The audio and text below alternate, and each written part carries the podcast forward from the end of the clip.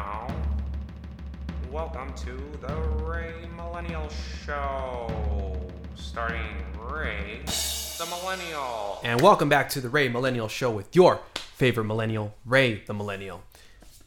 And you know what's great about this show is that we get to talk about whatever the heck it is we want to talk about. And today we are going to delve into spirituality. As always, if any of you want to be interviewed for the show, feel free to contact me on the socials on Twitter at Ray Millennial, R A Y M I L L E N N I A L, and on Instagram at Ray Millennial. Now, I've talked about this on previous episodes that I've been an x ray tech for the past 10 years, uh, eight years professionally, two years as a student. And recently, I have dedicated myself full time to day trading and podcasting, and which got me thinking about people that retire in their 60s and their 70s. Uh, why was I thinking about people in their 60s and their 70s? Well, there have been studies that have shown that an abrupt change in lifestyle can cause real physical harm, which makes sense because if you are going through the same routine every day for the past 40 years and all of a sudden you cut it cold turkey, well then yeah, that's obviously it's obviously going to mess with your head, right? Um, but you see this not only in people that retire in their 60s and 70s, but you also see it in the military, uh, people that come back after four years and they're adapting to civilian life. And you see this with uh, even professional sports players where um, they might not necessarily imagine what's going to happen after they uh, they are done with their sports career. Uh, so, which got me thinking, which got me thinking, what is a good way to prepare for the next this next step of, of your life when you're going through a transition. And a good book for this is the power of habit by mr charles duhigg. And in this book mr charles duhigg explains how old habits can be replaced with new habits. He it goes through the mechanisms of uh, replacing the anchors, replacing the triggers that reinforce your routines.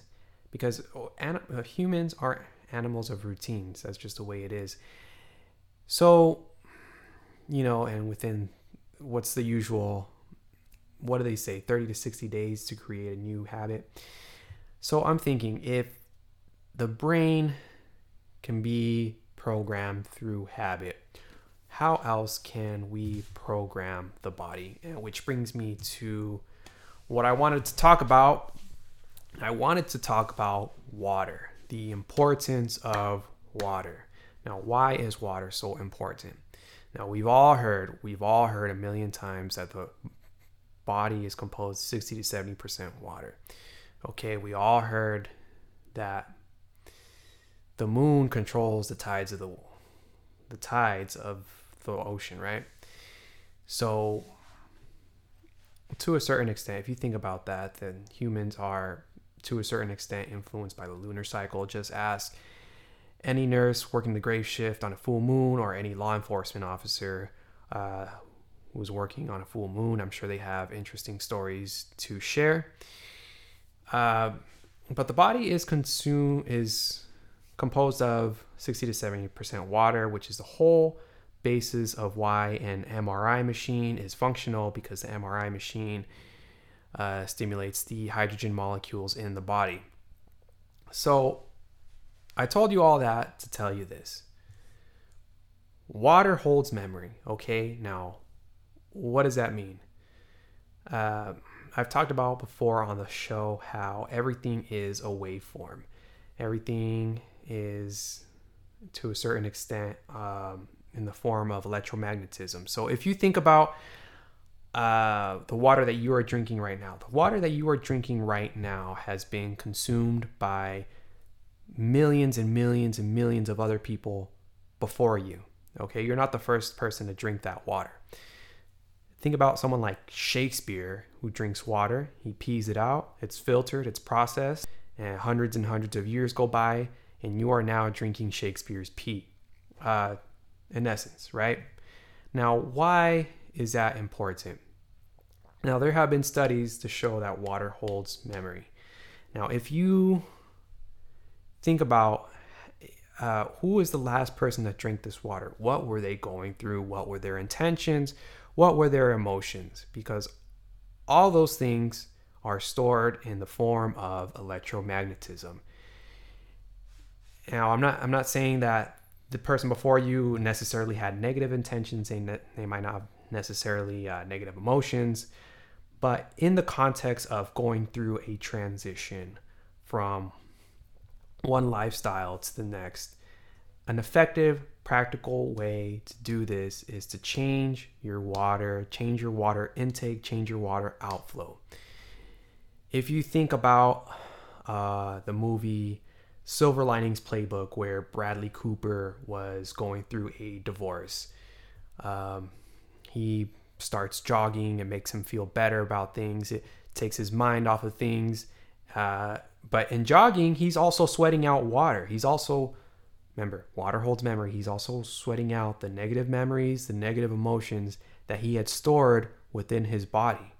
And he wants to move forward with his life. He wants to move forward uh, with his mind, have some new memories, have some new emotions, right?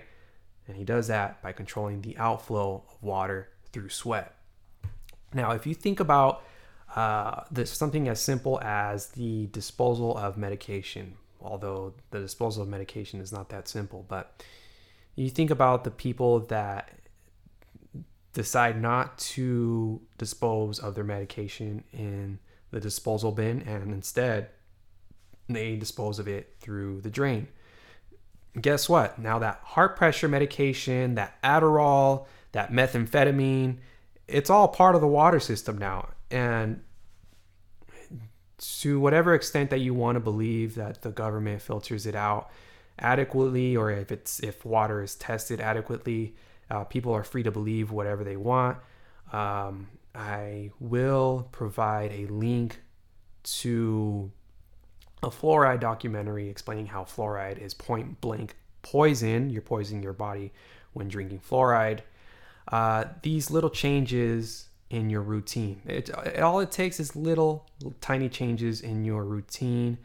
Uh, picking A instead of B that can make uh, positive outcomes in your life. I've drinking alkaline water and actually I drink alkaline water out of uh, what is this tin metal uh, because also i'm to get to that in a second that the way the method in which you store your water is also very important so i've drinking it for the past two years and not only do i see a difference in my body i see a difference in my mindset in the clarity of my thinking and which in turn affects my reality Okay, so I've also talked about in previous episodes how convenience is, you know, substituted for safety or privacy. Like they just, it's, and I'm, I'm saying that to say this. It's so much, the Overton window has moved to where it is now acceptable to drink, to consume our water from plastic bottles. And, you know, aside from the obvious argument that plastic, uh, that this, that the waste from plastic bottles is affecting our environment. Aside from that, you have to think about microplastics. Not sure if I already talked about this, but microplastics. Think about this. Studies have shown that. Uh, microplastics can have a negative impact physically through arthritis and accelerating uh, puberty in adolescent girls. So, I'm going to end with this. If you want to make your transition easier, a good way to do it is A, switch to alkaline water, B, uh, store your water in one of those tin water bottles, okay? And C, sweat it out. Sweat out those old memories, sweat out those uh, negative emotions. And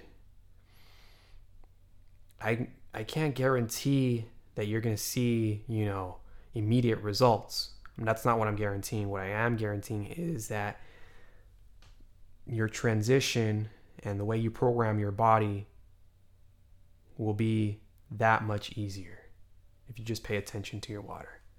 Thank you for sticking with me to the end, and we'll catch you next time.